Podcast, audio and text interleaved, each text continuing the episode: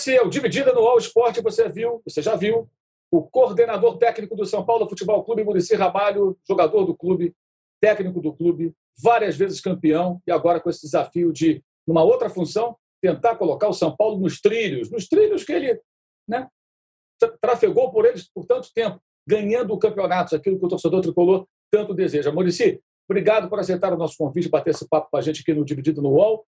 E eu quero começar perguntando a você sobre o que você encontrou com relação ao time, né? Eram sete pontos de vantagem sobre o segundo colocado, o time na semifinal da Copa do Brasil, e de repente tudo mudou, mudou para pior. Claro, você entrou no meio desse furacão. O que aconteceu na sua visão? Qual a sua, sua, sua avaliação disso tudo? Por que que São Paulo é, acabou tropeçando na reta final, quando parecia que pelo menos um desses dois títulos seria conquistado?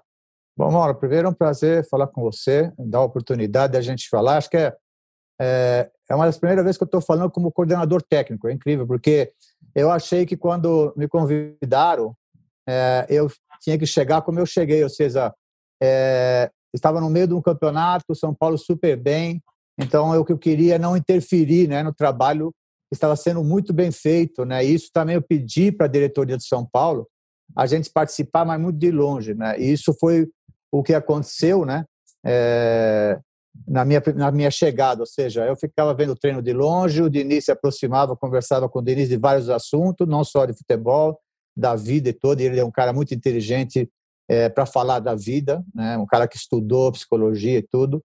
É, eu acho que, é, eu acho que mais foi o problema mais psicológico, ou seja, o São Paulo vinha muito forte, né? E aí quando é... é isso aí é o, que, é o que eu vejo que aconteceu, né? Quando foi descascado do, contra o Grêmio, e, na minha opinião, até lá jogou melhor lá no Sul, né? Aqui o Grêmio veio bem fechado, o São Paulo realmente não conseguiu, né, é, furar esse bloqueio do Grêmio, né? Eu acho que aí o time sentiu demais o peso. E também já vem, né, Mauro, você acompanha já de oito anos sem ganhar nada. Isso aí é complicado, é muita pressão. E nós temos vários jogadores, claro, temos experientes, mas temos muitos jovens. Os jovens sentiram demais, eu acho, entendeu? Então aí... E, e tem mais uma coisa também que eu vi, isso é uma coisa já é, técnica, né? É, o Diniz, é, e nós temos ainda, continuamos com o mesmo elenco, o mesmo plantel, Mauro, mas a gente tem um plantel, acho que um pouco desequilibrado, sabe? Tem muita gente numa posição, mas não tem outra. Então, por exemplo, na minha opinião, ele tinha, ele tinha um time, né? Ele, ele gosta de ter a posse de bola, um time que gosta de ter o controle do jogo. Mas quando ele passava da última parte do campo, ele não tinha velocidade. Mas por que ele não tinha velocidade? Porque ele não tinha jogador para isso. Então, essa é uma coisa que ele ficou demais. Ele, a gente, eu conversava muito com ele em relação a isso, né? Mas o que mais me, me chamou a atenção foi isso. Foi a parte daquela descascação contra o Grêmio. E aí começa, né, a desconfiança, e você sabe que no futebol tudo é confiança. O cara bate, a bola entra, já depois já não começou a entrar. E aí, é claro, vem o nervosismo de todo mundo e aí a coisa realmente desandou um pouco. É, você, desde os tempos de treinador, eu lembro que você sempre batia muito na tecla da postura e de uma, uma questão que eu acho que é importante, que é uma, a obrigatoriedade do atleta de ter motivação, né? Afinal de contas, o cara está jogando num clube profissional, num clube grande, que é o São Paulo, e também vale para outros tantos, onde você trabalhou e os demais. É, e às vezes, ah, o jogador está desmotivado. Eu vejo sempre você falar, não, o cara joga no São Paulo, não está motivado, o que, é que ele quer mais? É, por que, que não está motivado? Você acha que faltou essa, entre aspas, motivação a, ao grupo ou a alguns jogadores em algum momento? Ou foram outras razões? Eu acho assim, Mauro, você falou, e cada um tem um pensamento de futebol. Eu acho que o atleta de futebol, ele tem um contrato e, é, e ele não precisa, eu acho, que de gente ficar falando palestra motivacional, é, motivar ele para entrar em campo e dar o seu melhor. É obrigação dele. Para mim, é obrigação do, do jogador.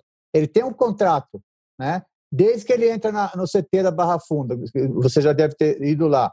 A estrutura é ótima, tudo é bom, um time gigante, você tem o melhor. Você não precisa de alguém que está motivando o, o, o jogador, entendeu? Eu acho que isso aí é perder tempo, entendeu? Eu acho que o jogador tem que tem que estar é, com obrigação de fazer o trabalho dele. Eu sempre cobrei muito isso. Eu era um bom cobrador de, de, de resultado, a verdade é essa, né? Esse era meu forte, né? De, de você cobrar os jogadores, porque senão você começa a dar muita muleta para o jogador, Mauro. Aí você começa muito, dá muito a... Ah, porque uh, tudo você põe, eles erram, põe tudo na parte tática. Ah, porque a parte tática... Aí eu vou ver o que o professor fala. Acontece que o professor treina a semana toda e o professor só pode chegar até um lugar, Mauro. Passando daquilo é com o jogador. Então, eles ficam, eles estão muito assim presos a essas coisas, essas muletas, entendeu? Então, essa é uma coisa que eu não, para mim não dá para entrar na minha cabeça de, por exemplo, quando a, a, é, estava a situação ruim, é, muitos me pediram, falaram, pô, vai lá fazer uma palestra motivacional. Eu não vou, porque isso não é, não é... Primeiro que não é, eu não sou o técnico. E segundo, para mim, isso não funciona. Para mim, não funciona. Eu acho que o que funciona é um bom treinamento, né? É, o jogador também entender o que o técnico está fazendo, falando, e a cobrança pelo tra... é normal, uma cobrança de trabalho como é a sua, como é a minha, em qualquer lugar. Então eu não acredito muito não, cara. Eu acho que uh, o time perdeu a confiança, e isso é, é fundamental no futebol, a parte psicológica, a parte de confiança. Quando o time estava bem, a bola entrava toda hora. Começou a, a dificultar, o jogador ficava na frente do gol, do goleiro, já ficava, sabe, pequeno gol. Então isso para mim é isso, é que é, ficou muito desconf... com a desconfiança depois do jogo do Grêmio. Você já manifestou algumas vezes a sua admiração até pelo, pelo trabalho do Fernando Diniz. Eu também sou admirador do trabalho dele, em que pese aí essa reta final ruim. Eu acho que o Fernando é um técnico muito dedicado, um cara que tenta fazer coisas diferentes, né, do futebol, ele tenta mudar, ele tenta... É, mas eu acho que ainda é um técnico em evolução, né? Talvez tenha que esperar mais um pouco a ganhar seu primeiro título, isso pode ser até um divisor de águas na carreira dele. Mas houve um episódio, né, é, que foi muito marcante no começo desse ano, que coincidiu justamente com essa queda, e por isso eu vou lhe fazer essa pergunta. Aquela situação do jogo do Bragantino, que ele fez aquela cobrança um pouco mais forte com relação ao Tchê Tchê, que teve muita repercussão, você acha que aquilo teve impacto no grupo? Aquilo, de alguma maneira, pode ter atrapalhado? Olha, Mauro, eu também sou de acordo com você. Eu, eu, tinha, eu tive a felicidade de estar com o Diniz aí uns quarenta e cinco dias, né? Não tive mais que isso, porque cheguei bem depois, né? E a convivência com ele é muito legal, porque, volto a repetir, ele não fala só de futebol, fala da vida. Ele se preocupa muito, Mauro, com, a, com o jogador, com a parte fora do campo, como, por exemplo, o Telê, na época, se preocupava, né? Em melhorar o atleta, em todo sentido, né? E, e ele trabalha muito isso e trabalha muito no dia a dia. Por exemplo, aquela saída de bola dele que você sabe, tem que se tra- você tem muito trabalho, trabalho para fazer aquilo, e ele trabalha isso diário, é todos os dias, né? Mas o que acontece? Nesse episódio, Mauro, é, o Tchê Tchê ficou realmente mal, né? Isso não dá para esconder, mas o Diniz também ficou muito mal, cara. Ele ficou muito sentido, porque com ele mesmo, com ele mesmo, porque às vezes acontece, eu perco, eu perco a cabeça, você perde, assim, sabe? O futebol ainda mais, né? Porque às vezes o futebol, o campo é, é longe, não dá para falar com o jogador, mas você fica nervoso, ainda mais não vem os resultados, como aquele jogo, o resultado estava muito ruim, o time estava muito mal em campo, né? Então o jogador, o, o, o Diniz perdeu um pouco a cabeça, e ele, ele reconhece isso. Então não é só o Tchê Tchê que estava sentido, ele também estava. Por quê?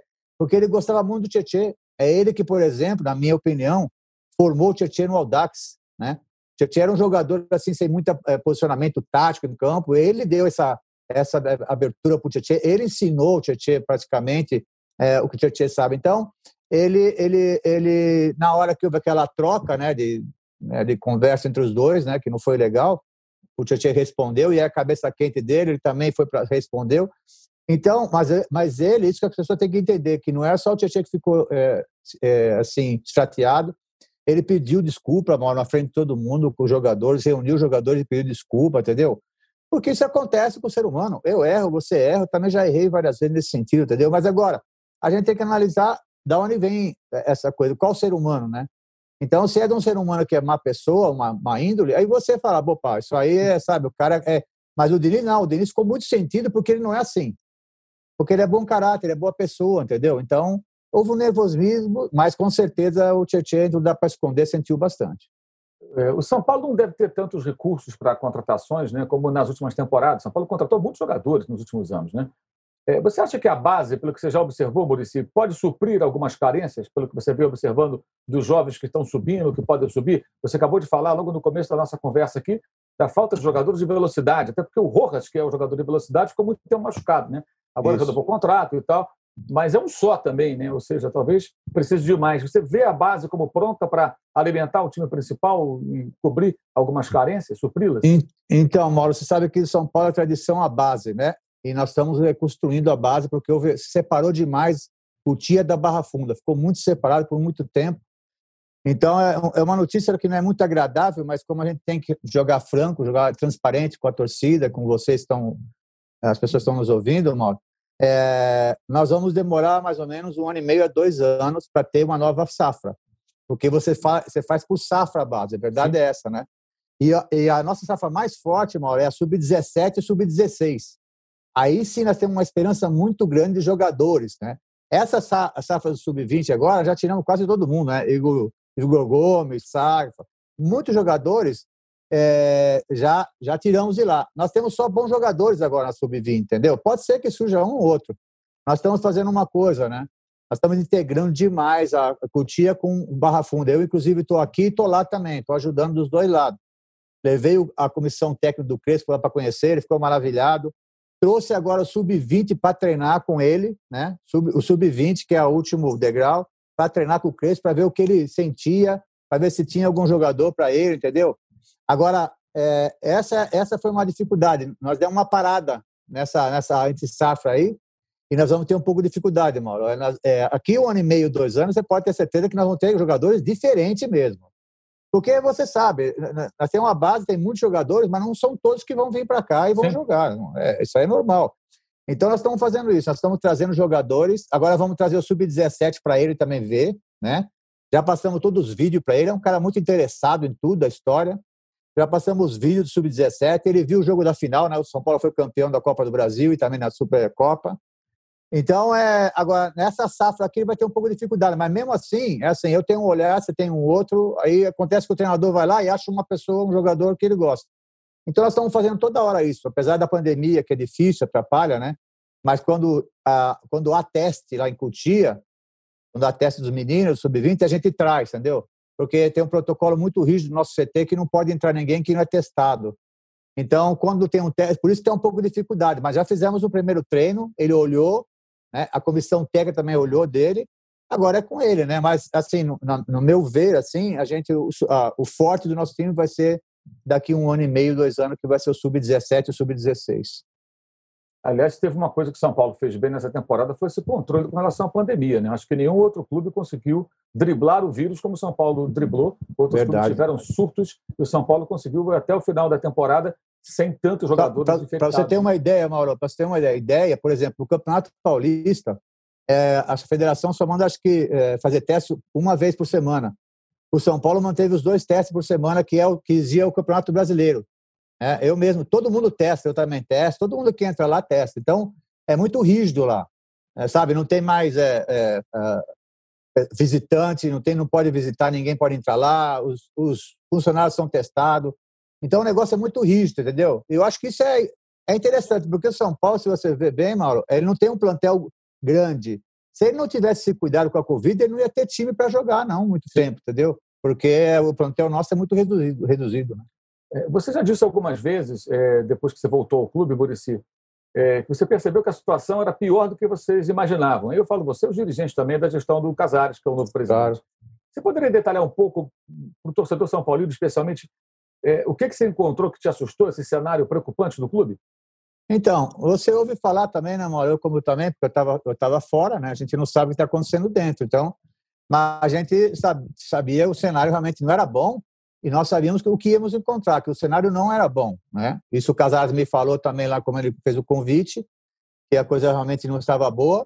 Mas quando você, você vê de perto a coisa, quando você, eles mostram a planilha para você o que foi feito, você se assusta, Mauro, entendeu? Você se assusta porque é, um time desse tamanho não pode estar nessa situação que nós estamos, entendeu? A gente pega um dinheiro ali, tem que pagar uma coisa ali, outra na FIFA, ou não sei aonde, sabe? Isso, um clube do tamanho de São Paulo, isso para mim, né? Para mim não é admissível, entendeu? Então, é, é, o cenário está aí. Agora, nós sabíamos que íamos encontrar, mas não sabia tanto é, é, que era ruim assim. Mas eu estou muito animado porque é, encontramos pessoas que estão pensando em prol do São Paulo. Claro que nós temos que fazer o equilíbrio, né, da, da parte financeira, porque a gente não tem dinheiro para investir, mas ao mesmo tempo, Mauro, a gente tem que trazer reforço, porque o treinador está pedindo, não é muito não, os quatro reforços está bom, mas é sem dinheiro. É muito difícil, é muito difícil, nós encontramos sem nada. Então nós estamos, sabe, por isso que nós estamos, fizemos, eu, pra você ter uma ideia, a gente contratar um técnico, eu entrevistei dez técnicos por videoconferência, né, e bons técnicos, hein? Foi muito legal, nunca tinha passado isso, de conversar com, com pessoas de outro país por videoconferência, mas conversa muito boa, né? A gente aprende muito. É, então a gente está tendo muito cuidado e vamos ter muito cuidado agora, estivemos com o treinador e agora com os jogadores também. Você vê que nós estamos demorando um pouco, né? Nós estamos demorando um pouco por quê? Porque é, é, tem uma meta lá agora para atingir financeiramente, porque a gente não tem mais nada. Então nós estamos sendo criativos, passando para frente alguma coisa, sabe? Contratamos o Rui, que é o executivo, para ele, é, é, ele conversar com os dirigentes que ele vai contratar, sabe? Saber negociar. Então, é, é, a situação não é fácil. Não adianta eu vir aqui e falar, ah, então beleza, vamos contratar não sei o quê, não vamos. E mesmo porque também, é, tudo isso que eu estou falando para você e para o torcedor, eu abri para o Crespo também. E para todos os treinadores que eu falei. Para quando não chegar aqui, eu falar, ah, eu quero dez, quero, quero isso, quero aquilo, quero o Pelé, o Rivelino, o Mauro, não sei o quê. Não tem condições, entendeu? Eles, eles já estão aqui sabendo o que, o, que, como, o que eles iam enfrentar também, sabe? Então, agora, nós encontramos um treinador que está disposto, né? Que é o Crespo, um cara que é, é, é um cara que tá, é, do, é do mercado também, um cara que tem uma boa formação, que teve uma formação boa fora do, da, é, da Argentina, foi na, mais na, na Itália, é, foi um grande jogador, e é jovem, é da nova geração, é, tudo que se tem no futebol hoje ele tem. Isso foi o que nós perguntamos para ele na videoconferência, agora eu estou vendo de perto, mas eu estou mais feliz ainda do que eu estou vendo de perto o trabalho dele, trabalho atual, o trabalho que o futebol exige hoje, né? De muita pegada, de muita intensidade. Trouxe uma comissão técnica muito competente, isso também é importante, entendeu? Trouxe muito competente, professores, treinadores. Então, a gente está muito animado, sabe? Muito animado. E ele, e ele, o que, que ele está? Ele está com a mesma fome que nós estamos também. Eu tenho sessenta e cinco anos, Mal. Estava lá, como você falou. Eu estava morando na praia, em frente à praia, fazia meus programas em frente à praia, né? Por causa da pandemia, você sabe, né? Pô, maravilha, mano, acabar o, o programa, estar em frente à praia, tomar uma cervejinha, tudo tranquilo, né? Dava lá meus palpites lá na televisão, meus parceiros me ajudavam lá. E, meu, aí tive esse convite, né? É, é um desafio muito grande, a gente vive desafio, cara, então eu gosto disso. E eu tô vendo que no dia a dia, mano, eu tô me sentindo muito bem, sabe? E as pessoas estão gostando também do meu trabalho lá, sabe? Só hoje que eu não tô lá, porque o time tá fora, né? Mas eu estou diário lá, né? Fico às vezes até de noite, e está gostoso, entendeu? Porque eu também estou auxiliando o técnico, estou auxiliando a base, sabe? Eu estou feliz do que eu estou fazendo, entendeu? Agora é aquele negócio, é um desafio, Mauro. A gente, meu, é aquela coisa do futebol, né? Está na nossa veia, entendeu? Os caras fazem o convite, pô, você fica empolgado, entendeu? Eu sou empolgado ainda, sabe? Não tem esse negócio que... E eu sempre falei isso para os jogadores e falei para as pessoas, né, que trabalham comigo. Ah, eu não tenho que provar nada com ninguém. Tem sim. Então, a vida toda a gente tem que estar provando, entendeu? Então, eu quero ser pro... quero que eu quero provar mais alguma coisa, que eu já fui técnico, fui jogador, trabalhei na... com o pessoal da, da, do S B T, da S B T não, do Sport T V e da Globo, e agora outro, outro caminho também, outro desafio, entendeu? Então, eu tô, eu tô feliz, cara, tô contente, apesar da pandemia um pouco da... A gente fica um pouco restrito, né? Eu não posso viajar, né? Porque eu sou de alto risco, essas coisas todas, não fico muito junto, né? Mas estou feliz, cara. É, você já disse, inclusive, que está trabalhando mais, né, do que quando muito era mais. Treinador, né? Verdade. Você, você já falou mais ou menos da sua rotina, das suas responsabilidades. Se eu entendi corretamente, o São Paulo vai contratar um jogador, vai negociar um jogador, digamos, tem uma proposta. É, o Crespo, que é o técnico, você, que é o coordenador, vão dar o ok, e aí o Rui, que é o dirigente, é que vai tocar a negociação. Você não vai discutir com o empresário, não vai discutir com o dirigente. Perfeito. Isso é com ele, né? Você é a parte técnica, dando ali um suporte para o treinador, que é muito importante, até porque é um treinador estrangeiro chegando no Brasil, né? E, e, e você conhece muito bem o São Paulo, conhece como poucos, evidentemente pode ajudá-lo bastante. Agora, eu queria fazer uma pergunta, Muricy. Observando seus comentários da televisão, se eu estiver errado, você me corrija, por favor. Eu não, eu não achava você tão entusiasmado com técnicos estrangeiros. E agora você trabalha com um técnico que é argentino, que é o Hernán Crespo, e está bem empolgado com, com, com esse treinador. Você mudou a sua visão sobre os treinadores que vêm de fora? O novo técnico do São Paulo fez você mudar? Você acha que é um caso específico? Até porque você conversou com vários, né? Foram várias Dez. entrevistas. Dez. Mudou, mudou alguma coisa, né, na, na sua maneira de ver o trabalho do técnico que vem de fora aqui para o Brasil? Queria que você falasse um pouco sobre isso. Não, não mudou nada. O meu pensamento era o seguinte, que eu, eu, quando eu fazia uma pergunta, até estrangeiro, eu dizia sempre a mesma coisa. Eu não quero saber se ele é boliviano, japonês, brasileiro, o que, que for. Eu quero saber se ele é bom técnico. Então, trouxeram uh, no uh, passado recente técnicos que não deram certo aqui, porque não é todos que vêm dando certo. Agora, o que, que deram certo que a gente, eu admirava muito? Sampaoli, que pegou um Santos, na verdade não era um Santos super forte de, de investimento, e ele fez o time jogar. O Jesus, então, no Flamengo nem se diga. Então, eu era fã desses caras. Eu gosto dos Sim. bons. Eu não quero saber que, que, de onde que ele é. Né? Quando, por exemplo, contrataram do Palmeiras, que a gente não conhecia, mas logo na primeira entrevista dele, já deixou a gente entusiasmado em termos de, de, de falar. Eu não vim aqui, sabe? Eu não, não, não gosto de técnico ficar enrolando, sabe? Ele veio, encarou, sabia que é um desafio grande e está mostrando que também conhece. Então, eu não sou nada contra estrangeiro, nada. Eu tenho, eu, eu, eu era amigo do Aguirre, que era técnico de São Paulo, mesmo não trabalhando em São Paulo. Saí de vez em quando para comer com ele, tudo. É, eu sempre eu vivi no exterior, vivi na, na, no México muitos anos. Eu não tenho esse negócio, eu não, eu não quero que faça distinção, porque eu não acho que é assim, não, eu não acho que é onda. Por exemplo, é uma onda dos mais experientes. Aí daqui a pouco no Brasil vem a onda dos mais jovens. Aí vem a onda dos, dos estrangeiros. Aí daqui a pouco volta os experientes. Não tem que, tem que... Eu acho que o cara tem que ser bom. E tem que ser o que está hoje. O futebol está diferente. O futebol está mais agressivo. O futebol está... A quilometragem aumentou. A intensidade... Por exemplo, para você ter uma ideia, eu há quatro anos atrás, é, que eu ainda trabalhava, a minha intensidade era medida... A intensidade minha não, do jogador. De, de, a dezoito por hora. Hoje já foi para vinte por hora. A quilometragem aumentou. Hoje o jogador acaba, acaba às vezes treze no, no campo. Então... Nós precisamos, eu, eu, eu acredito só nisso, eu acredito no, na, no treinador que ele leva tudo que ele fala na prática no campo, que é o que acontecia com o São Paulo e o que acontecia com o Jesus, que não aconteciam com outros, né? Com outros treinadores que vieram aqui. Então, para mim, não é problema de estrangeiro, não. O problema é do treinador, se é bom ou não é. Para mim, não, para mim não me interessa. É essa que eu comentava. Às vezes o estrangeiro era bom, às vezes não era. E o brasileiro também. Então, é, não tem esse negócio de, de estrangeiro e brasileiro, não. Você pode citar alguns dos nomes que vocês entrevistaram, que você entrevistou? Claro, claro que sim. O que eu, o que eu, eu entrevistei uns dez, mais ou menos, Mauro. E assim, eu vou dizer assim, mais ou menos, é, diminuir um pouco, né? Eu entrevistei uruguaio, entrevistei portugueses, porque a portuguesa ajuda, né, na, na palavra, e também é, pelo histórico dos portugueses atualmente, né? Porque eles têm... É, é, e todos, Mauro, para você ter uma ideia, todos que eu entrevistei portugueses falam sempre parecido, porque eles foram, acho que, na mesma escola, entendeu? A escola portuguesa é muito forte. Ele está se preparando faz tempo. Agora, o que mais me chamou a atenção, isso eu vou dizer um nome só para não falar de todos, Mauro, porque é muita coisa, é o, Lauro, o, é, o Jardim, que era da Mônaco. Leonardo Jardim do Mônaco.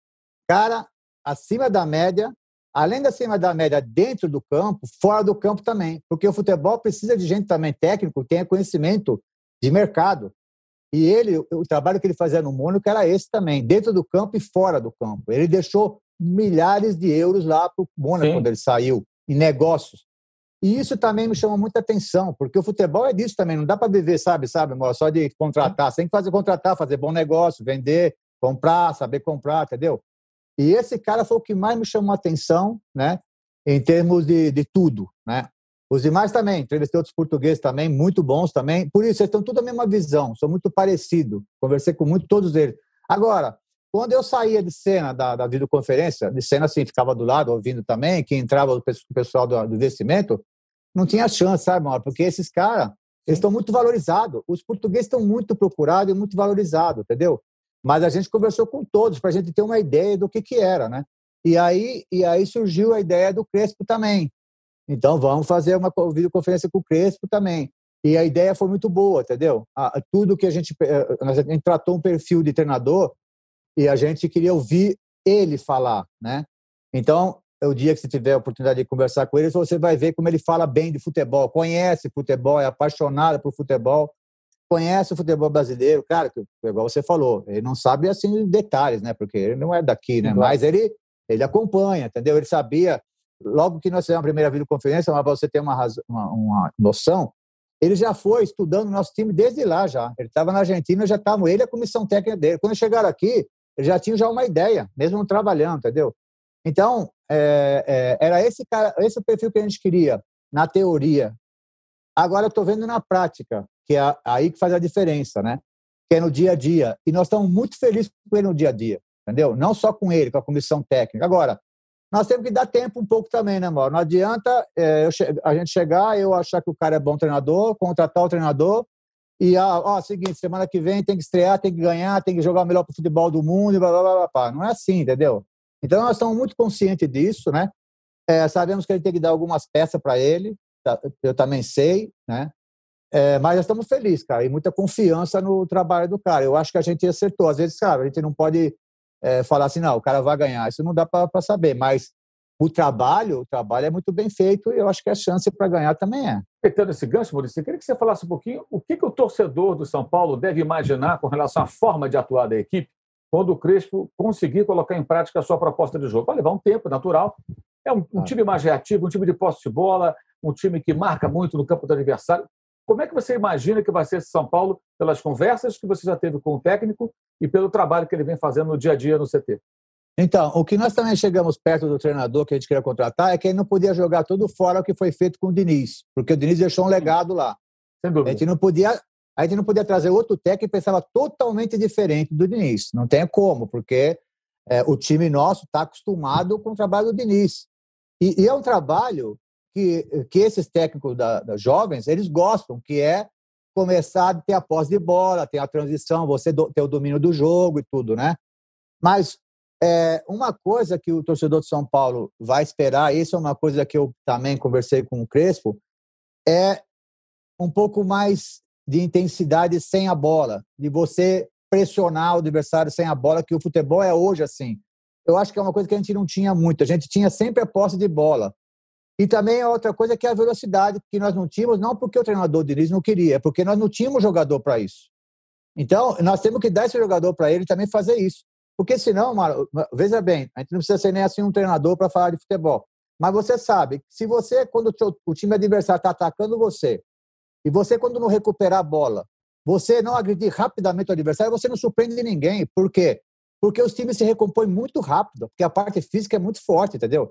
Então, eu acho que isso também faltou um pouco no nosso São Paulo, dessa, dessa transição um pouco mais rápida de contra-ataque, volto a repetir, que a gente não tinha jogadores. Então, isso é uma coisa que ele quer. Então, você vai ver um time que marcação junta, né? A marcação muito junta, às vezes três zagueiros, às vezes linha de quatro, né? Ele, ele tem alternativas, né? Que ele faz, já fez no primeiro jogo, faz no treinamento, de estar muito junto as linhas e quando, e quando puder vai pressionar em cima, vai pressionar lá em cima, entendeu? Isso ele está treinando, só que custa um pouco, né? Custa um pouco, às vezes vai, um não vai chegar no horário, sabe aquele negócio? Ah, vou pressionar e não chega no momento, né? Mas o trabalho dele é esse, ou seja, a, a posse de bola, desde lá de trás, né? Um, um posicionamento meio campo, de gente que sabe jogar, tanto é que nesse jogo, não sei se você reparou, mas ele pôs no lugar do Luan, ele pôs o, o, o, Daniel, o Daniel Alves de volante, de primeiro volante. Então você já vê que ele quer um, um, um meio campo mais leve.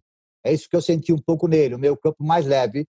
E, claro, e na frente um pouco mais de velocidade que precisa mesmo. Então é um futebol que o torcedor de São Paulo estava acostumado a ver. Um futebol que no Morumbi não vai só ficar com a bola, vai agredir o adversário e não vai deixar jogar. É aquela coisa, mano, um futebol que não é muito difícil. Eu jogo e não deixo você jogar. Esse é o ideal que ele pensa, entendeu? Então a gente vai agora ver na prática, claro, com o tempo, né, de trabalho, né? É, até porque essa proposta de jogo ela depende muito da parte física, né? Se os jogadores claro. não estiverem muito bem fisicamente, não conseguem executar é, todas essas tarefas dentro de campo. É, é, Muricy, é, essa chegada de vários técnicos de fora gera um intercâmbio que é muito interessante, né?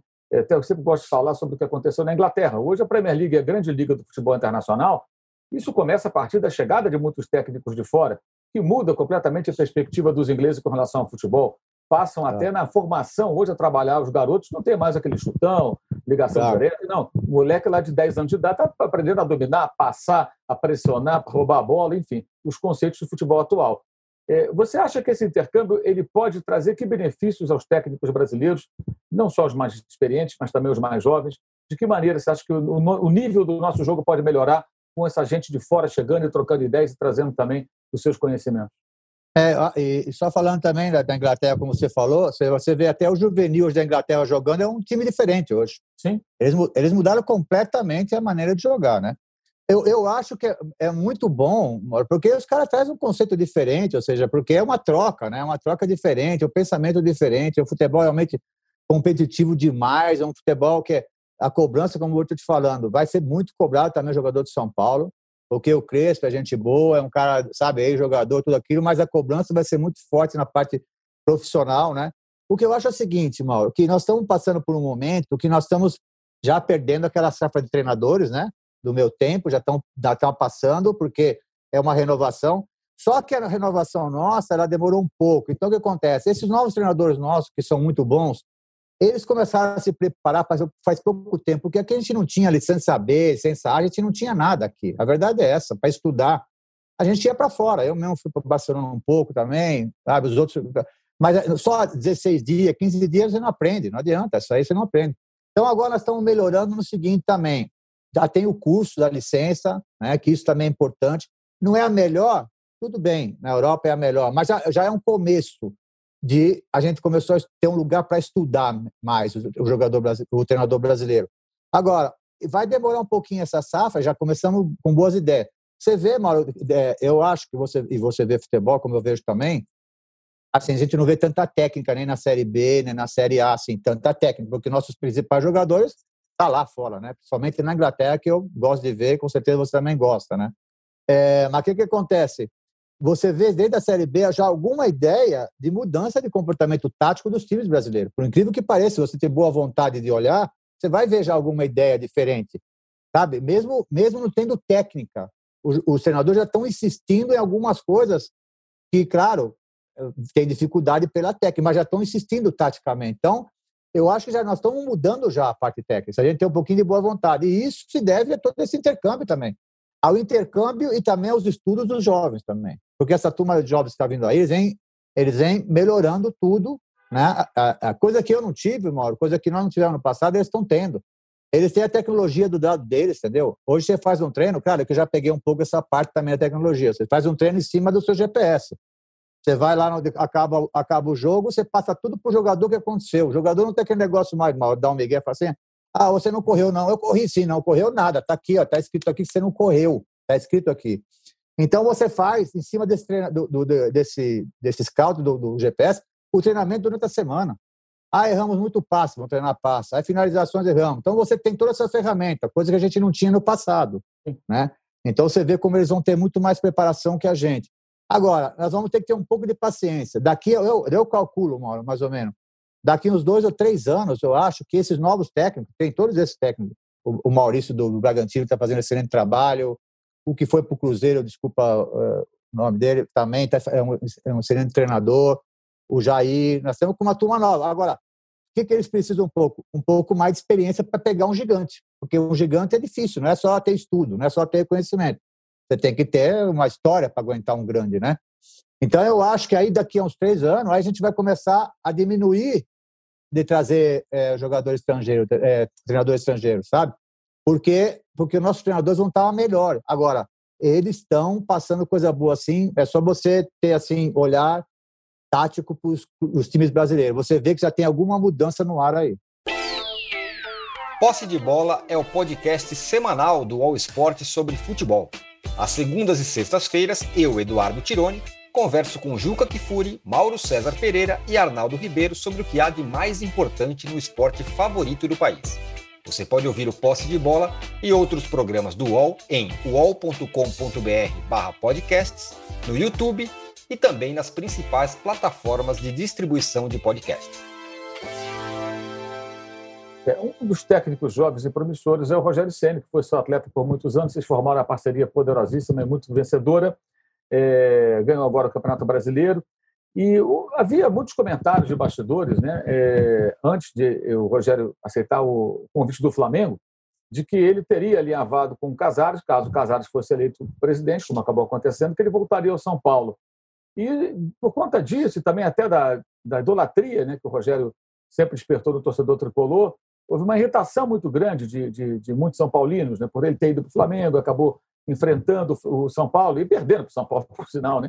Inclusive é. nesse último jogo. É, como é que você vê essa, essa situação entre o Rogério e parte da torcida do São Paulo? Eu conheço são paulinos que entendem assim, não, ele é um profissional agora, seguiu a carreira dele, vou continuar admirando, segue em frente, mas quando jogar contra o São Paulo, eu vou torcer para o São Paulo, é claro, sorte para ele lá, mas enfim, vamos em frente. Outros ficaram bem incomodados, né? É, como é que você vê essa questão assim, do, do, do Rogério nesse momento e parte da torcida do São Paulo? Bom, eu acho assim, primeiro, é, é, esse convite que o, que o Casares fez para ele, eu não, eu não sabia, porque o Casares nunca falou para mim, porque pode ser que eu fui convidado depois, ele não falou para mim. Sim, tem é, uma coisa lá de trás, né? É isso, ah, bom, tá. Mas, é, é, agora, em relação ao, ao Rogério, claro que foi um, ele foi o maior ídolo da história do São Paulo, isso não tem a dúvida, né? A torcida de São Paulo realmente adora ele. E sempre o pensamento do torcedor de São Paulo é ter ele um dia de volta, né?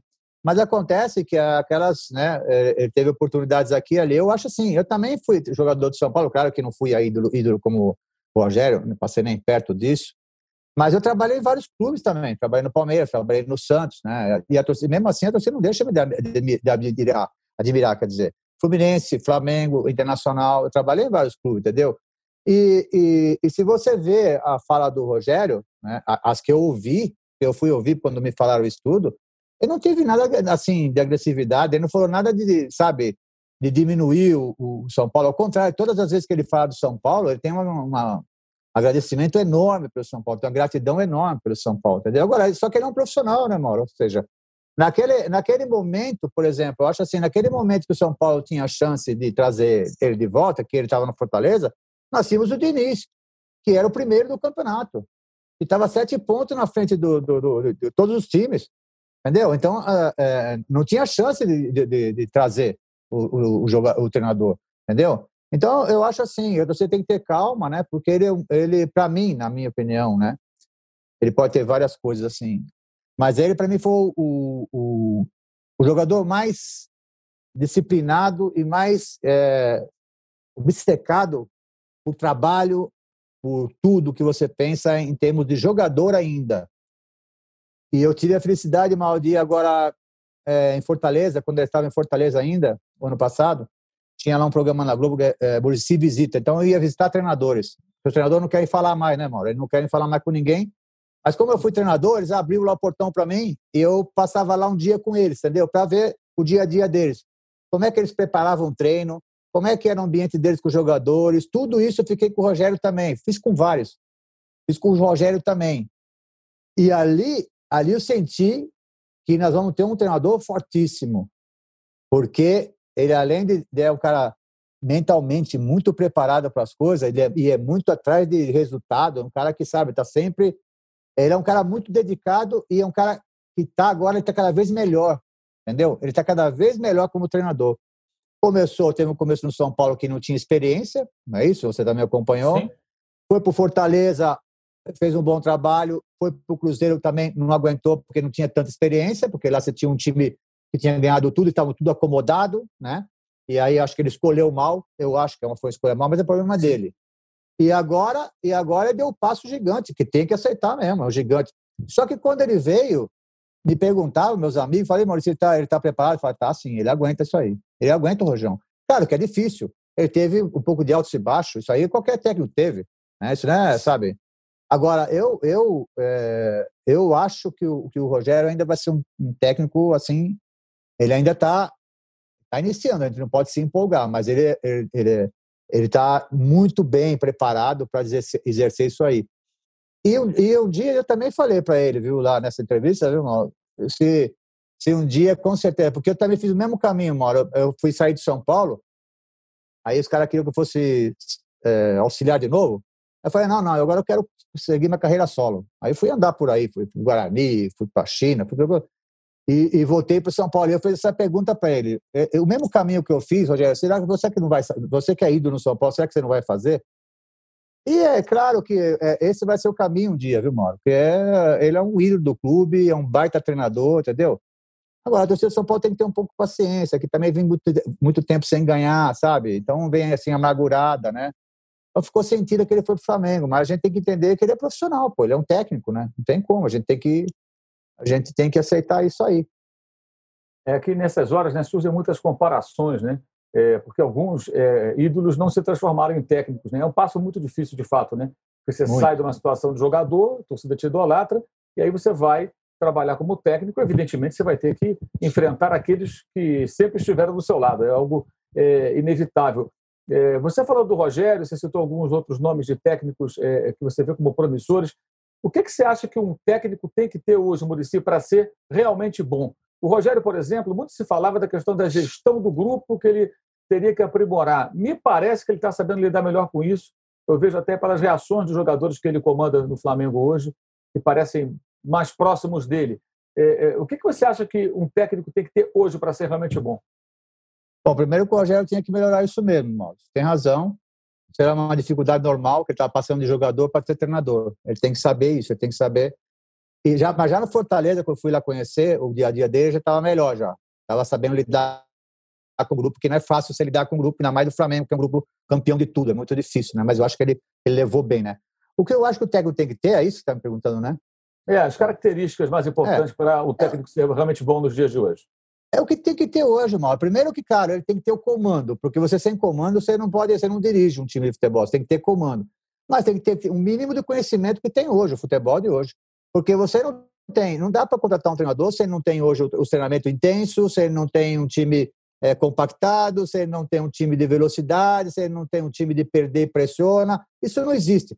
Isso é a obrigação dos técnicos de hoje. Isso, é, para mim, é a obrigação dos técnicos. Porque isso é o que tem que ter no futebol e isso ele tem que estudar.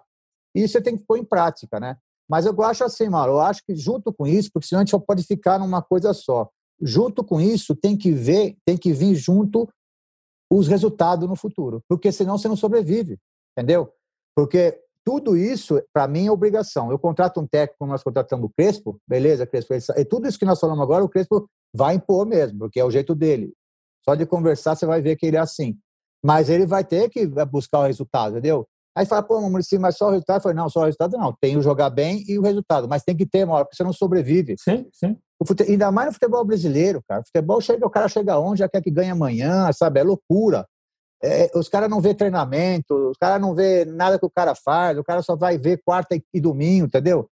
Então, eu acho que tem que vir junto isso aí, sabe? Tem que vir isso, tudo que eu falei que é obrigação do técnico, que é o futebol atual. Não dá para fazer outro tipo de futebol. O técnico que, não dá para pensar o técnico diferente hoje do que está aí, nós estamos vendo. Então, não tem como. Não dá para um técnico ter, é, fazer um treinamento sem ser intenso. Se você vai ver o treinamento hoje, Mauro, é uma loucura. Mauro, eu acho que os técnicos eles têm obrigação do que está o futebol praticando hoje aí. Não dá para fugir disso aí. Um técnico que não tem nenhum desses fundamentos, ele não pode ser técnico. Os treinamentos, você vai ver que, que é, sabe? E é muito legal, viu? É muito legal, é muito pegado, é muito... Ainda mais agora com todos esses, que o Diniz era assim, que o Crespo é também. Para mim está sendo uma, uma maravilha, né? Porque eu tô, infelizmente vocês não estão podendo ver porque é o negócio da pandemia, sim, mas eu, eu que sou apaixonado por futebol e gosto de falar de futebol, estou lá vendo todo dia isso. Para mim é, uma, é, é muito bom de ver, né? Então eu acho isso, o técnico tem que ter tudo isso, tem que ter comando, né? Comando, personalidade, porque você não dirige um grande sem isso, porque você vai, vai ser influenciável, vão querer enfiar jogador em você, vão querer te usar politicamente. Então, um clube de futebol, ele é dificílimo para você dirigir. Então, não é só conhecimento. Então, por isso que eu acho que é mais ou menos por aí, essas características que os técnicos têm que ter. E esse é o perfil que nós traçamos para o São Paulo e é o que nós achamos no Crespo. Muricy Ramalho, qual a dividida que você não pode perder de jeito nenhum? Ah, rapaz, a dividida, cara, para mim era um, era, um, era duríssimo para mim, Mauro, quando eu perdi um jogo, cara. Para mim, perder um jogo é a morte, cara. Para mim, perder um jogo, eu chegava na minha casa, meu, o mundo acabava para mim, cara. Eu não conversava com a minha esposa, não conversava com meus filhos, não comia.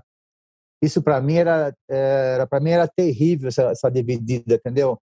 Isso ainda não, eu não sabia ainda lidar muito com isso, sabe? Eu, eu tinha dificuldade para lidar isso com... Posso até te confessar, entendeu? Eu aí tinha que chegar no outro dia, no C T, começar tudo de novo, aí me, me acalmava. Mas se era uma, uma bola dividida que eu não, eu não podia perder, que me fazia muito mal, era perder um jogo.